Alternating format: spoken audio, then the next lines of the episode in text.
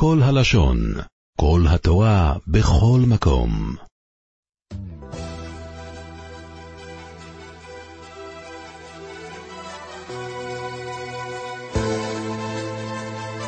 כתוב בפרשת ויחי, כשיוסף נודע לו שאביו הראשון בעולם שחלה, והוא רוצה להיפרד מהם לפני מותו, ויצחק שנפרד לפני מותו ברך, רצה לברך את עשיו, בסוף ברך את יעקב, יעקב, יוסף מיד רץ לקבל ברכות. והנה יעקב מסכל את ידיו ומברך את אפרים לפני מנשה. ואומר, בך יברך ישראל, ישמחה אלוקים כאפרים וכמנשה. שואל ספר, אחד מהראשונים, בספר תרומת הדשן, למה אומרים, בך יברך ישראל כאפרים וכמנשה? מה, ראובן ושמעון היו פחותים? אפרים ומנשה היו שבטים כמו ראובן ושמעון. אבל מסתבר שהדור הקודם היה קצת יותר גדול. אה, לוי ויהודה, לוי הכהנים, יהודה המלכים, יששכר וזבולון. למה הברכה לכל כלל ישראל היא בכאפרים וכמנשה? שאלה ראשונה. שאלה שנייה, אם אני אברך מישהו שיהיה לך 200 שקל, אני אחר כך אומר לו שיהיה לך 100 שקל? ודאי שלא, כי בכלל 200 מנה. אם אני אומר, ישמחה אלוקים כאפרים, שלפי דעתו של יעקב הוא גדול ממנשה, אז אני אומר, ישמחה אלוקים כאפרים, אז ודאי כמנשה. מה אני ממשיך ואומר כמנשה? מתרץ בספר תרומת הדשא, שיעקב אבינו, הלא היה קטן, והוא לקח את הברכות לאחיו עשיו הגדול. ומה הייתה הטענה של רבקה ויעקב? הטענה שלהם הייתה שהברכות לא הולכים לפי הגיל, אלא הברכות הן לפי המעשים. ומי שהוא יותר גדול, הוא זכאי לקבל את הברכות. איפה היה המבחן אם באמת יעקב הוא הראוי לקבל את כל הברכות של יצחק, שאת הברכות האלה ואת המפתח של הברכות האלה הוא קיבל מאביו אברהם? ואברהם קיבל את זה משם, ושם קיבל את זה מנוח, ונוח קיבל את זה ממתושלח, שקיבל את זה מהאדם הראשון, שקיבל את זה מהקדוש ברוך הוא. מאיפה הוא קיבל את כל המפתח של כל הברכות של העולם? הוא אומר, הוא הקדים את אפרים למנשה. אם מנשה לא היה מוותר, מנשה היה מוחה, מה היה קורה? הוא אומר, היה מתברר, שמנשה טוען, וזה מה שקורה, שלא מגיע הברכות לפי המעשים, אלא הברכות מגיעות לפי הגיל, לפי השנים. ואם ככה, גם ליעקב לא מגיעים הברכות. בוויתור של מנשה לאחיו אפרים, בלי שהוא מקפיד אפילו, הוא גרם שכל הברכות שאבא שלו יעקב קיבל, שהסבא שלו יעקב קיבל, הם יישארו ביד יעקב. וזה גרם לכל עם ישראל את הברכות. בך, על ידך, מנשה, יברך ישראל, כל עם ישראל כולו בעולם יתברך. תראו מה אדם עושה בוויתור אחד, והוא זוכה. לכן אומרים, ישמחה אלוקים כאפרים, שהוא היה גדול במעשים. אבל מנשה בשתיקה ובוויתור שלו, הוא גרם את הברכות שיהיו גם לאפרים וגם למנשה ולכל העולם. לכן מסיימים כמנשה. אנחנו לא יודעים לפעמים מה אנחנו יכולים לזכות בפעולה אחת של ויתור שלנו, בפעולה אחת של דבר קטן שאנחנו עושים.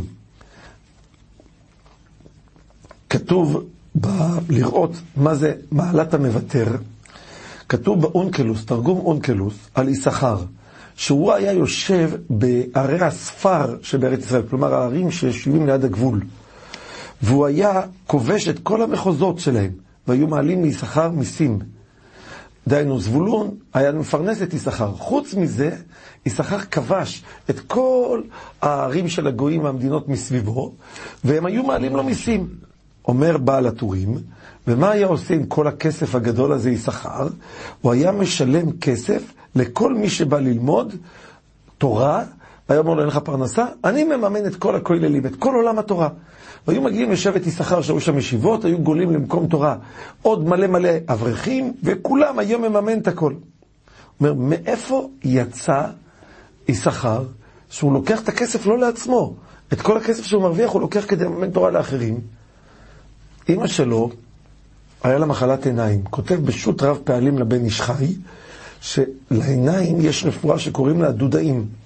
והנה הבן של לאה מוצא דודאים, ואימא של עיניה רכות, צריכה את זה בשבילה. ולאה מוותרת על הדודאים, נשארת עם מחלת עיניים עד סוף ימיה, וכל זה למה? כדי לדאוג לרחל אחותה. זכתה לאה שבלידה, שבוויתור הזה, שהיא ילדה את יששכר, שיששכר בזכות זה הקים את כל התורה כולה. נמצא שבפעולה של הוויתור של הדודאים שעשתה לאה, היא לא הועילה רק לעצמה, היא הקימה עולם תורה שלם. את כל העולם התורה שיששכר אחר כך, מכוחה הצליח להקים, זה היה בדבר הזה. מה אנחנו למדנו מפה? שבן אדם שהוא מוותר, הוא עושה משהו, הוא נקרא צדיק יסוד עולם, תולה ארץ על בלימה. אומרת הגמרא במסכת חולין, דף פט, שזה הבולם פיו בשעת מריבה. שתי אנשים ברחוב צדדי בבני ברק, אף אחד לא מכיר אותם, רבו ביניהם, רבו. מי יודע? הוא בלם את הפה שלו, הוא מעמיד את כל העולם כולו. תולה ארץ על בלימה. בני גד רצו חלוצים לפני המחנה. אומר רש"י, שכל בני גד, אחד מהם לא חזר חיגר, אחד מהם לא חזר גידם. אין פצוע אחד. נלחמו 31 מלכים, מלחמות רבות. אחד לא חוזר פצוע, שבע שנים של מלחמה. כלום. למה? כי הם הלכו ראשונים. הם מסרו את עצמם לפני כל כלל ישראל. כשאחד מוסר את עצמו לפני כל כלל ישראל, תראו כמה הוא יכול לגדול ולהצליח. אני רוצה לספר לכם מה יכול לעשות ולהועיל הוויתור, אני רוצה לספר לכם מה זה יכול לגרום. יש, נפטר לפני כמה שבועיים, הגאון רב מנדל עתיק, אחד מחכמי ירושלים. והנה היה בעל קורא בבית כנסת, שהיה בעל קורא ותיק, שלא זכה לילדים. ואותו בעל קורא הרגיש בתוך ליבו שאולי הסיבה שאין לו ילדים זה זה שהוא עולה לפרשת התוכחה לקרוא את כל הקללות שכתובות שם בפרשה.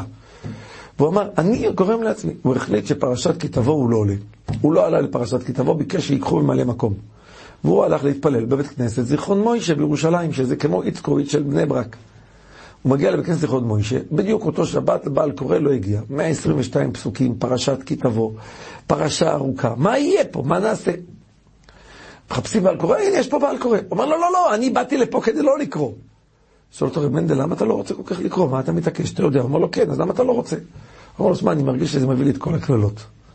הוא אמר לו, תדע לך, שאם אתה מרגיש שזה מביא את כל הקללות, ובכל זאת תעלה כדי לזכות את הרבים, בזכות זה השם יזכה אותך בבן עוד השנה. הוויתור הזה ייתן לך בן. הוא הלך, קרא, ונולד לו בן, והבן שלו הוא בן יחיד, אין לו עוד ילדים, מזכות אותה פעם. מה למדנו מכאן? הוא ויתר פעם אחת בדבר שנראה לו מאוד קשה, לפי הטעות שלו, היה נראה לו שבאמת הוא עושה דבר נכון. אבל מה הוא גרם בזה? הוא גרם בזה לעצמו לברכה בן שיקים משפחה שלמה, שיקים עולם שלם. מאיפה זה נובע? פעולה אחת שלך, ההשלכות שלה הן לאורך ולרוחב. בך יברך ישראל. זה הברכה. ברכה זה בלשון הברכה. כשאתה שם משהו באדמה, צמח, הוא מגדל, עוד פעם, לוקחים ענף, מחברים אותו לאדמה, ואז הוא מגדל אילן חדש, עם פירות ופרא פירות, ומאותו אילן מגדלים עוד אילנות. בך יברך ישראל. נלמד מהסיפור של אפרים ומנשה, שהברכה בעם ישראל היא תלויה בזה שהבן אדם יודע לוותר, לשתוק, לחפש ולדאוג ולשקוד על טובת הזולת. אני רק אסיים את זה. האלשיך הקדוש כותב על אשר, כתוב ככה, אשר שמינה לחמו. היה לו שמן, טובל בשמן רגלו הכל. הוא אוכל רק לחם, לחמו. הוא מרגיש שמן בלחם. אבל, והוא ייתן, כשהוא נותן לאחרים, מה הוא נותן להם? מעדני מלך. לאחרים הוא נותן את הדברים הטובים ביותר. מה למדנו מכאן? שאדם שחי בשביל השני, זכה אשר שבנותיו נישאות לכהנים גדולים. שהבנות שלו היו מבוקשות ביותר בכל כלל ישראל. אתה דאגת לאחרים, הקדוש ברוך הוא דואג לבנות שלך. שאל אותי מישהו, אני רוצה סגולה על שידוכים, רוצה ברכה. אמרו לו, תדאג לאחרים. כשאתה תדאג לאחרים, הקדוש ברוך הוא ידאג גם לך. ואם זה מדאיג אותך, הילדות שלך שמבוגרות, רוצות שידוך, אל תדאג, הוא ייתן לך. היה ספר עם רב מוישה, היה רב מוישה סוקולובסקי, הוא היה רב, ראש ישיבה בסלבודקה ב... בליטא. הוא שלח ספר לסטייפלר שכתב לו הערות על הספר שלו, והסטייפלר היה בחור עני, לא היה לו כסף לקנות, אז הוא שלח לו ספר במתנה. והיה קשה לו לתת את הספר במתנה.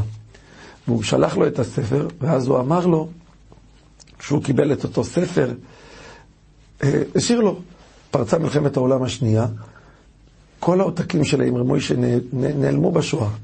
העותק היחיד שנשאר בעולם זה מה שהוא עשה איתו חסד, והוא שלח אותו לסטייפלר. ממנו הדפיסו את האמרי מוישה, והאמרי מוישה היום מפורסם בכל עולם התורה ועולם הישיבות. כולם לומדים את החידושים המיוחדים והנפלאים שלו, בזכות ספר אחד שהוא עשה איתו חסד.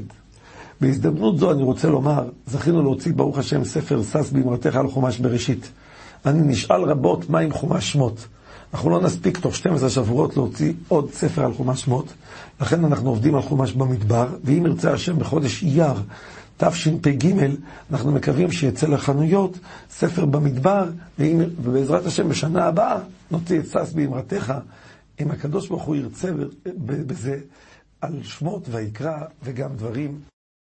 עולם שלם של תוכן מחכה לך בכל הלשון, 03 617 1111